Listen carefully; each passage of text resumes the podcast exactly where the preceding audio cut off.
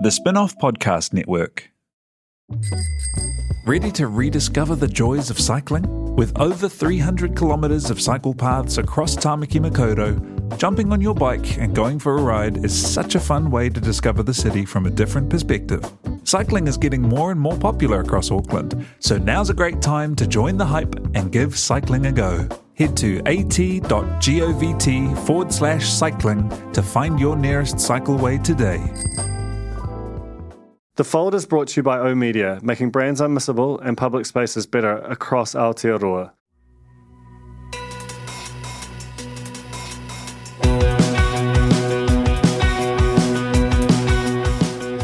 Kia ora koutou. This is a a very special episode of The Fold. It's a bit of a deviation from the normal format. Uh, I'm about to hand you over to, to Madeleine Chapman, who is interviewing Anna Rawhiti-Connell and Alex Braae, who are, you know, regular spin off uh, connoisseurs will know, uh, are two of the, the uh, the, the, current and, and the founding um, editors of the Bulletin, our daily newsletter, which has become a real kind of cult product uh, for a lot of people. It's the way a lot of people start start their day. And yeah, if you don't know it, get familiar. But we had an event recently to mark the fifth anniversary of of the launch of the bulletin, way back in 2018. Got Alex Braae back in the building and got Anna to to have a, a conversation with Mad about how the bulletin is made, the evolution of newsletters, and to just generally kind of reflect on what what it means to us, what the motives were. Uh, I was there. It was a live event in the chambers at the spin-off. We invited a bunch of members along. So you know, if you're not already, really do recommend that you join up as a member because that's the kind of thing that uh, that you can come along to in future. I'm going to be doing a bunch more of them, but it's it was a pretty incredible conversation. They really drilled deep into this thing, and so it you know kind of functions as a, a shadow history of New Zealand media over the last five years as well. They're two very smart, very dedicated, very early rising people, and uh, it's just a fantastic chat.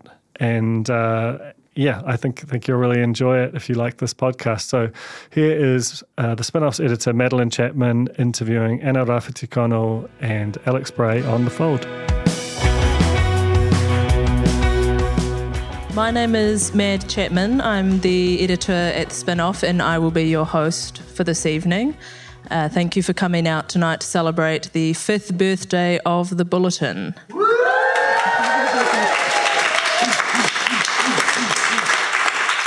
Now we'll just do a little bit of an intro into the bulletin. I'm sure anyone here probably is quite familiar, but just in case. For those who are not, the bulletin launched in March of 2018 after much grumbling around the office about how hard it was to find the good and worthy reporting because there is always just so much stuff floating around out there. Wouldn't it be great if someone curated that for you? We asked, basically inventing the newspaper in 2018. But we are a company of the future, so the format of choice was an email newsletter delivered every weekday morning at 7 a.m. with the best of New Zealand media wrapped up in one handy package. It required an absolute news hound with no consideration for their sleeping patterns, and we found Alex Braae. Alex took the bulletin from being a nice idea to an invaluable reality.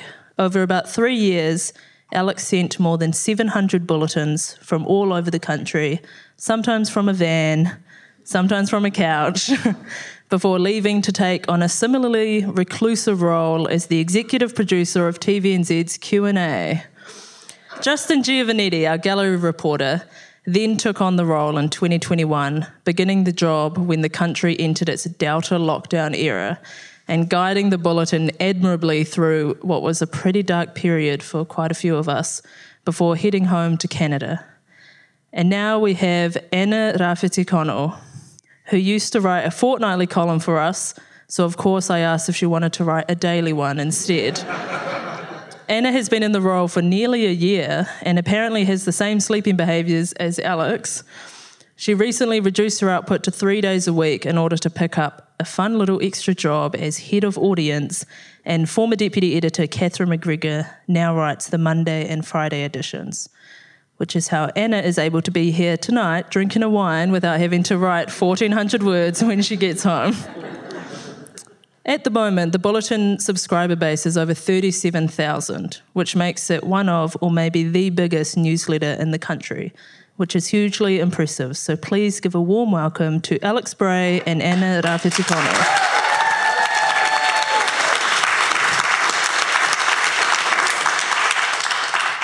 So we might as well start at the start because I think five years is quite a long time for anything, uh, particularly a newsletter. Uh, most people will probably became more familiar with newsletters in the last few years.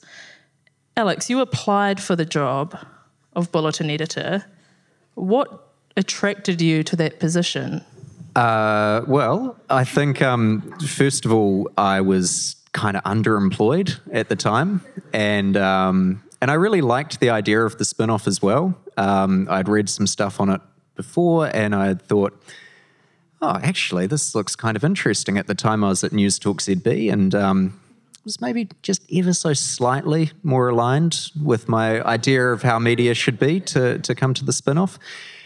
But uh, it's it's funny in a way because had had it have been advertised maybe a couple of months earlier, or a couple of months after, I never would have probably seen the the job listing at all, let alone uh, applied for it. So it was just one of those lucky lucky breaks in a way. Uh, it was actually originally offered uh, to a friend of mine who is a very good journalist as well. Uh, she decided that she didn't want to do it. And um, so I guess I took the hospital pass instead. I did not know that it was apply, it was uh, offered to someone else. That's impressive. I think that is. Um, oh, there we go. Yeah, right. Yep. Was, I believe the origin story was that you were made for the role. Um, Afraid not. Anna, you were a bulletin reader for, well, the whole time that Alex was editing it, and then you became the editor. How did that, did it match what you thought Alex's job was when you took it over? No. not remotely. I mean, I think it's, I think that thing about people being born for the role, I just want to note that that is something Duncan Grieve said to me when I agreed to take the job. So he's a very good salesman.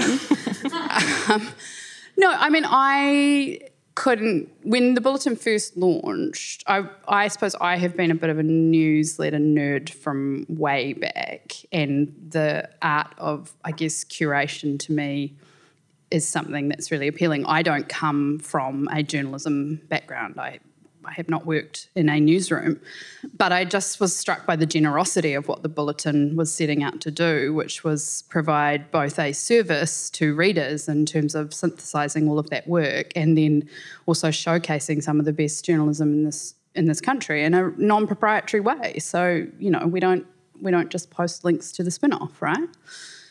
Um, taking it on, so I, lo- I loved the bulletin. I loved what Alex and Justin did with the bulletin.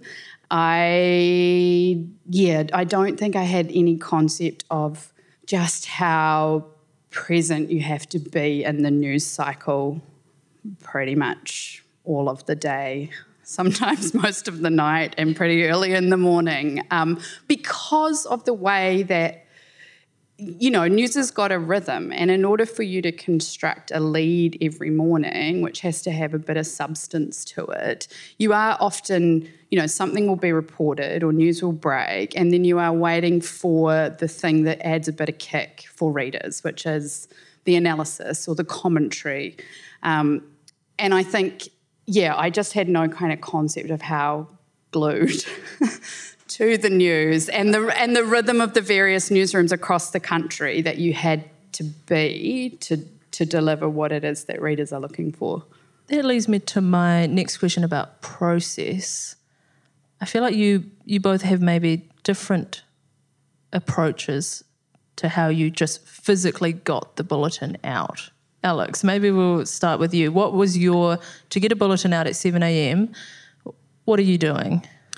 Um, well, as as Anna very gracefully alluded to, having kind of no life really helped. Um, uh, no, I suppose um, that that sense of being plugged in. Um, it's amazing what you just pick up from the ambience of day to day life. Like you might be in an Uber and the news comes on the radio, or you'll.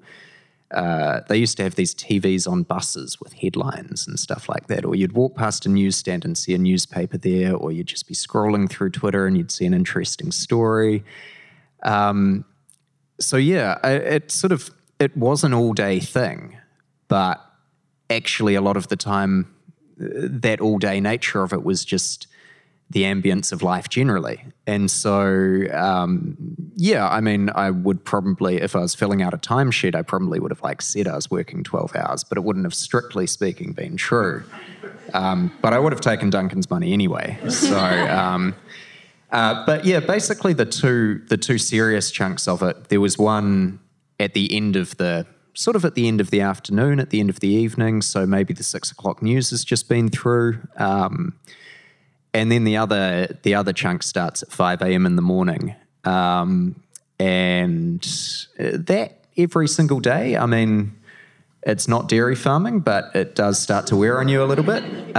Um, I had an alarm go off at five o'clock every morning. Uh, I'm fortunate to have a very supportive partner, and um, there's really nothing so supportive as a kick in the shins to get out of bed.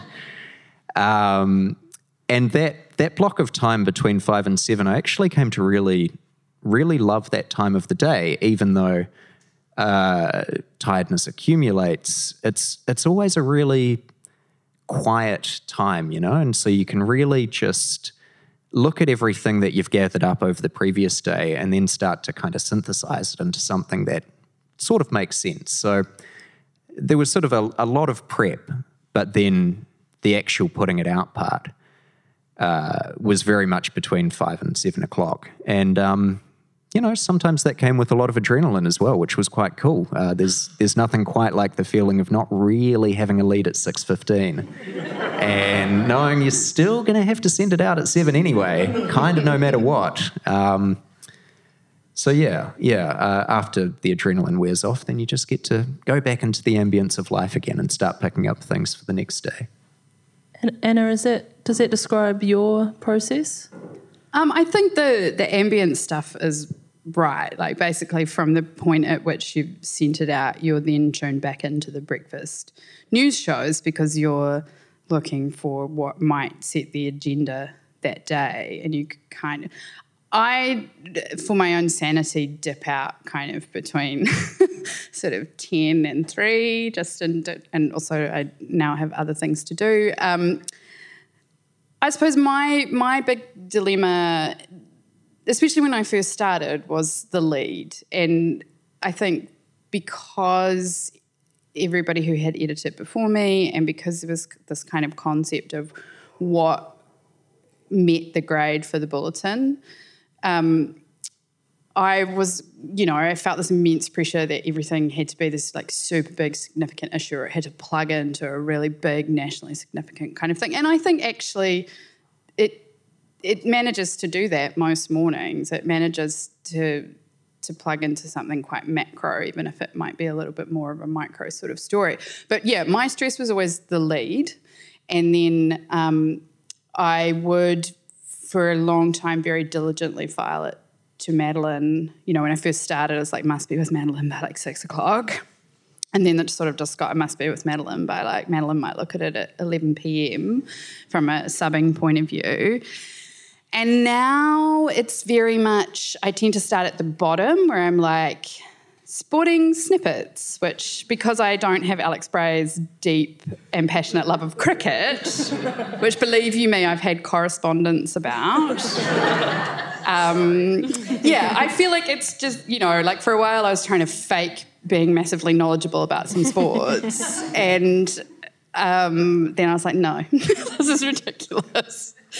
So I kind of start at the bottom, knowing I usually go to bed each night knowing what the lead will be, and I know that I've kind of sketched it out. But there is very much now a situation where I get up at four. Well, I, look, I'm a morning person, and I wouldn't have taken the job if I wasn't a morning person. Um, and you kind of just go from there. Like you, you know what's going. You can't really go to sleep if you don't know what's going to be in it the next day. Um, but you also have to accept, and this has happened a few times, that there will be some events overnight, which means you have to throw the entire thing out um, and start from scratch, you know? And so you learn to trust the fact that you can actually do most of it from 4 a.m. I'm just going to be honest. I didn't know that 4 a.m. thing, and that's fucked up.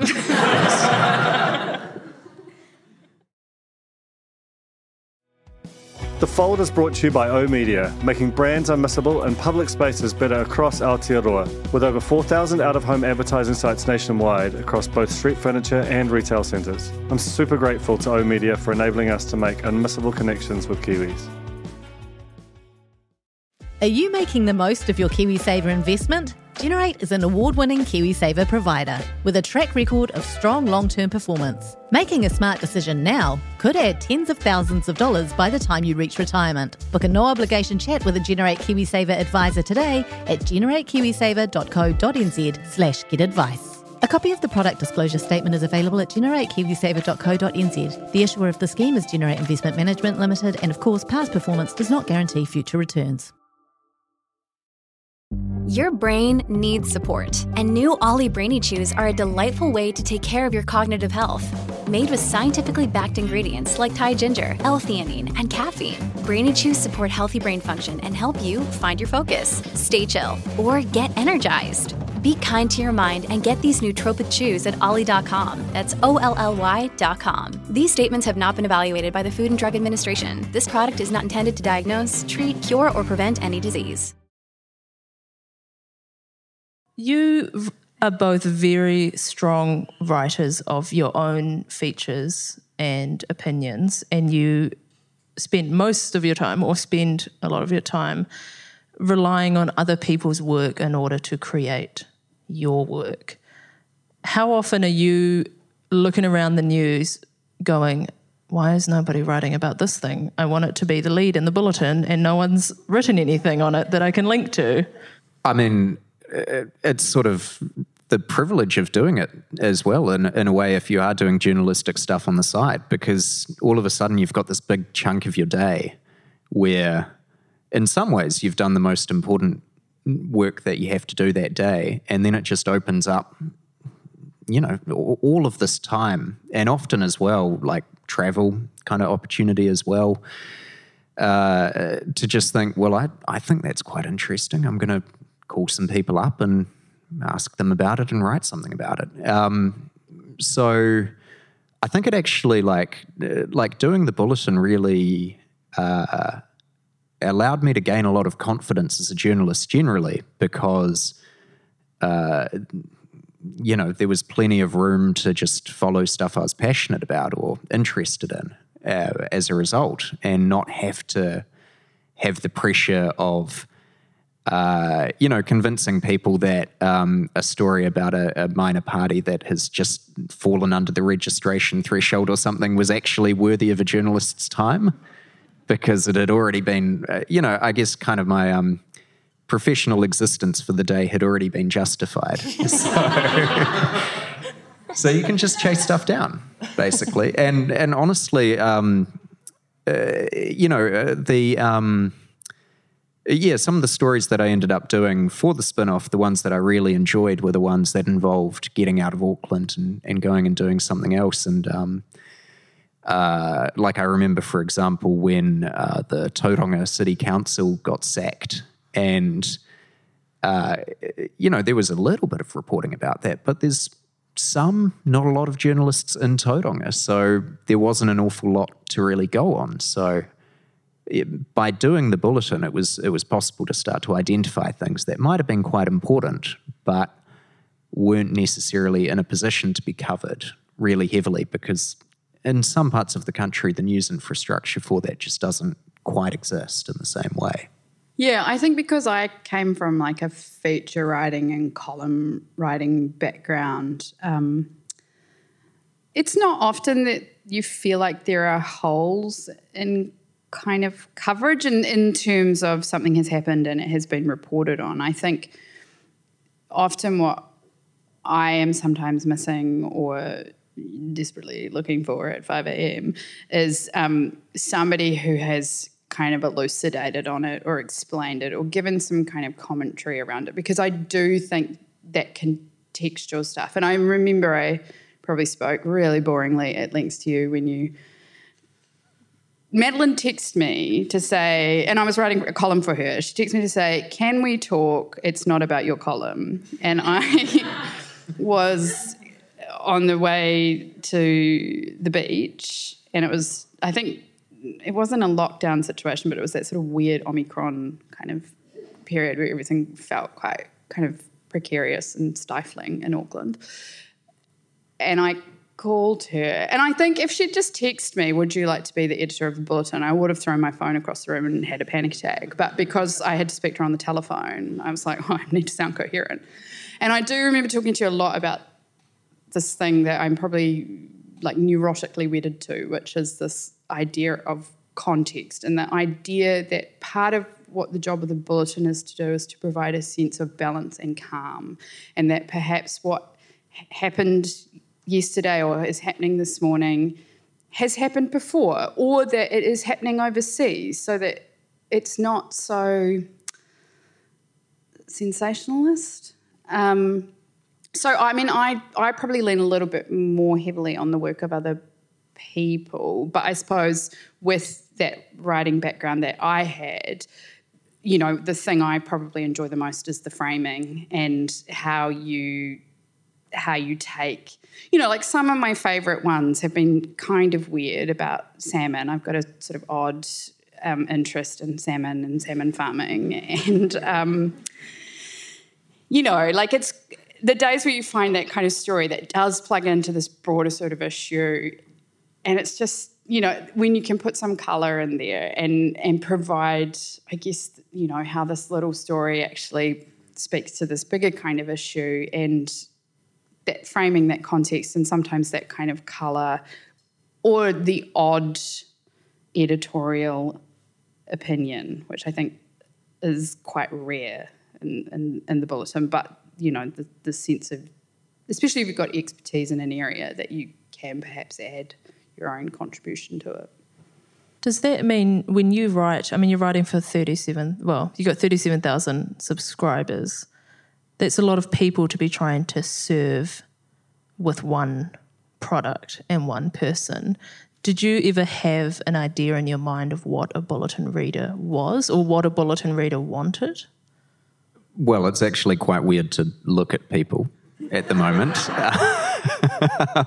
and think about it. Um, sort of, sort of, not not in any sort of um, uh, not in any sort of demographic way uh, or any sort of um, yeah, not not in the sort of way that you might I don't know break down a focus group or something like that. It it was more like I, I sort of always thought about it as a little bit of like writing an email to a friend or, or you know someone who I might have had a personal relationship with, but um, you know, just wanted to catch them up on what was going on and, and why it mattered. But I think um, if there was one way of describing how I would have thought about people uh, who were reading it, it would have been that people who are interested in the world uh, but aren't necessarily having that interest in the world be satisfied by what they're getting from, you know, from their from their overall media diet, maybe, or, or or sort of what they have access to and and what's easy for them to to take in.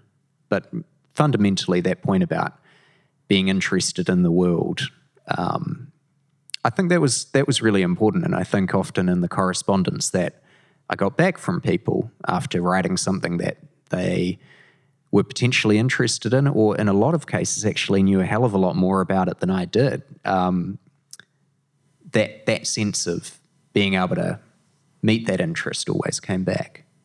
Yeah, I suppose because I was a reader before I, you know, you had to invent it. Um, I, I was like, the reader is me. the reader was you. I write for myself. No, um, I knew that one of the things I really appreciated about some of the first newsletters I started sub- subscribing to, and then the bulletin specifically, was the ability to provide cut through because the online media environment is like fairly hectic and um, you know like the initial conception of the bulletin around the newspaper I, you know we it sounds yieldy especially for the spin-off which is like a nearly only 10 years old online media company um, was great because it gave you a hierarchy around what was kind of important. And I think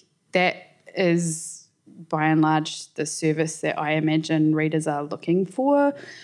Um, I'm always not pleasantly surprised, but I'm always I always feel quite gratified when I put in sometimes some kind of chunkier reads or some more challenging kind of reads that I feel like are you know maybe more challenging than you, you would kind of get um, because we can draw on literally anything we kind of like, right?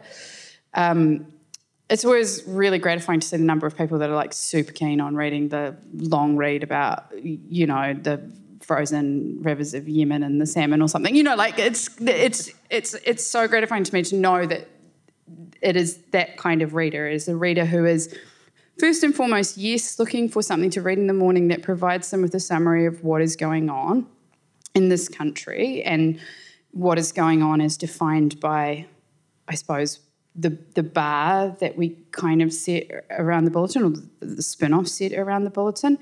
And then people who, you know, there's a value that's provided to them, there's a service that's provided to them.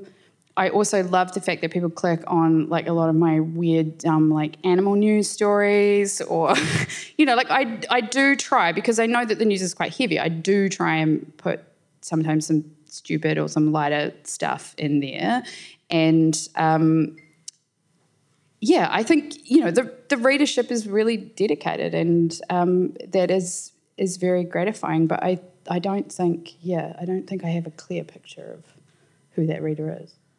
Well, I think it's a testament to both of you that the of all the people I know personally who read the bulletin, they fall pretty neatly into two camps: either people who read everything, and therefore also would like to read the bulletin and get that next level, and people who literally read nothing else. They just read the bulletin for their news, and both seem equally satisfied with the product, which is like almost unfathomable.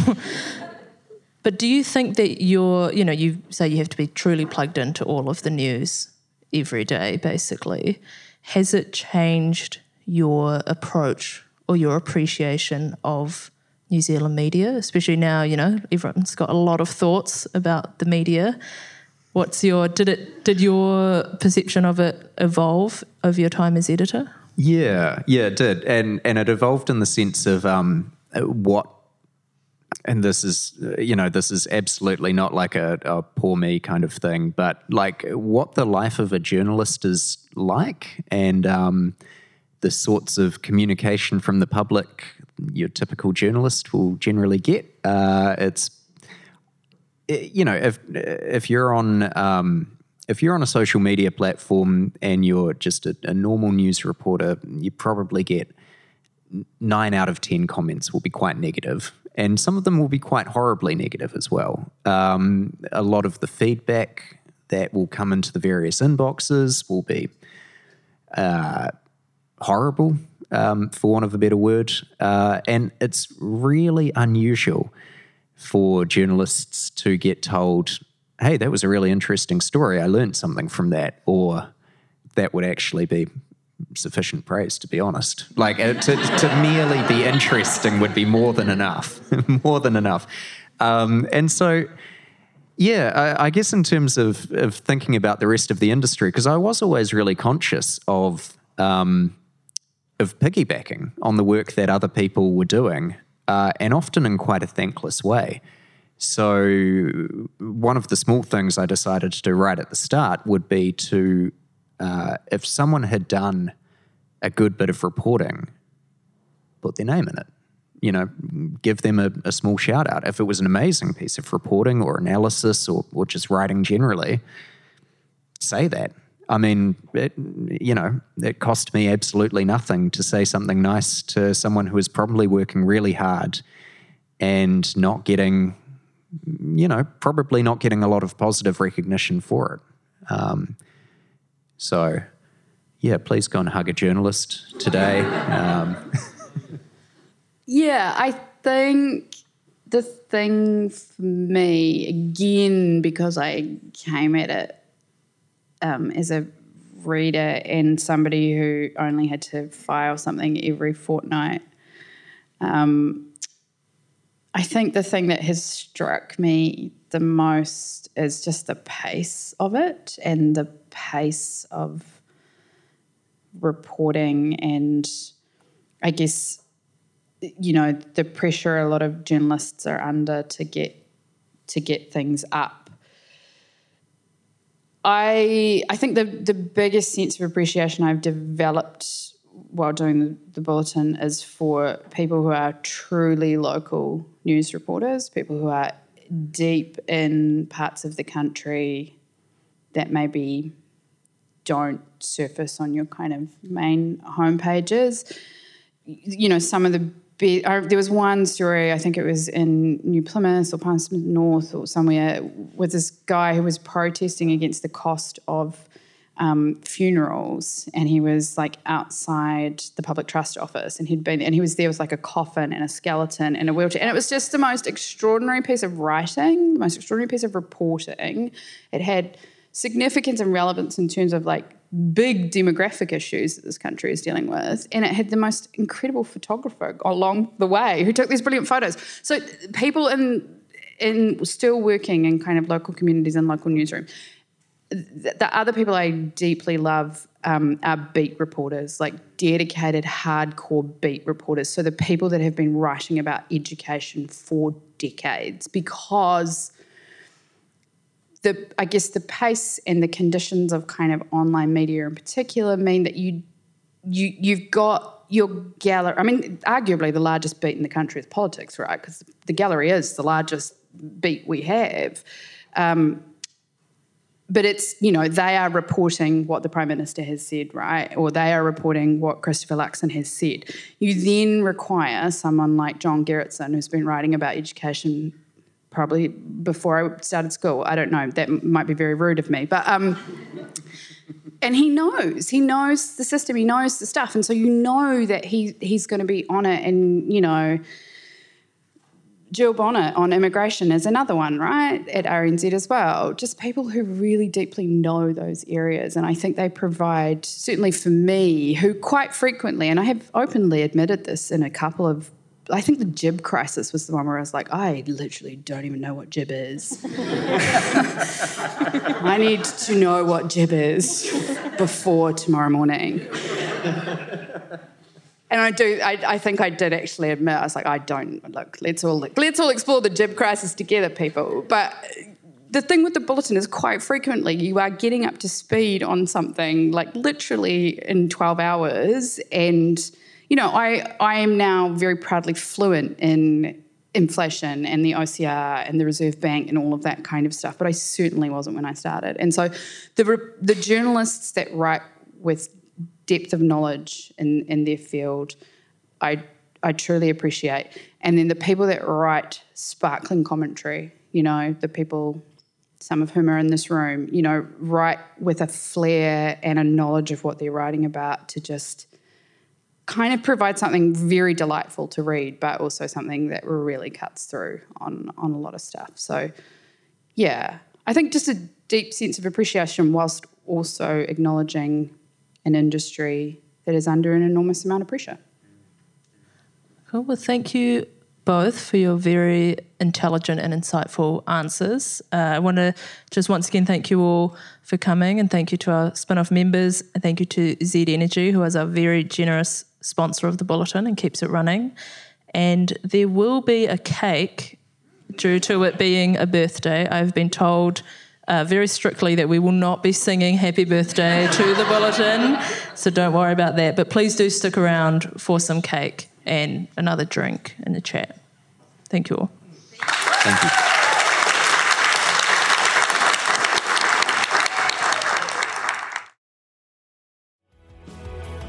That was The Fold, brought to you by our partners at O Media, making brands unmissable and public spaces better across Aotearoa.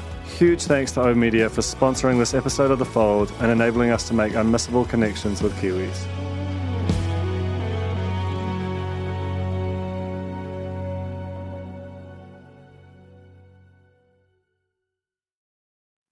Kia ora e te iwi, Te Aihe Butler here, podcast manager at The Spinoff. If you enjoy listening to our podcasts, consider supporting our mahi by signing up to become a spin-off member at thespinoff.co.nz slash donate. The Spinoff Podcast Network.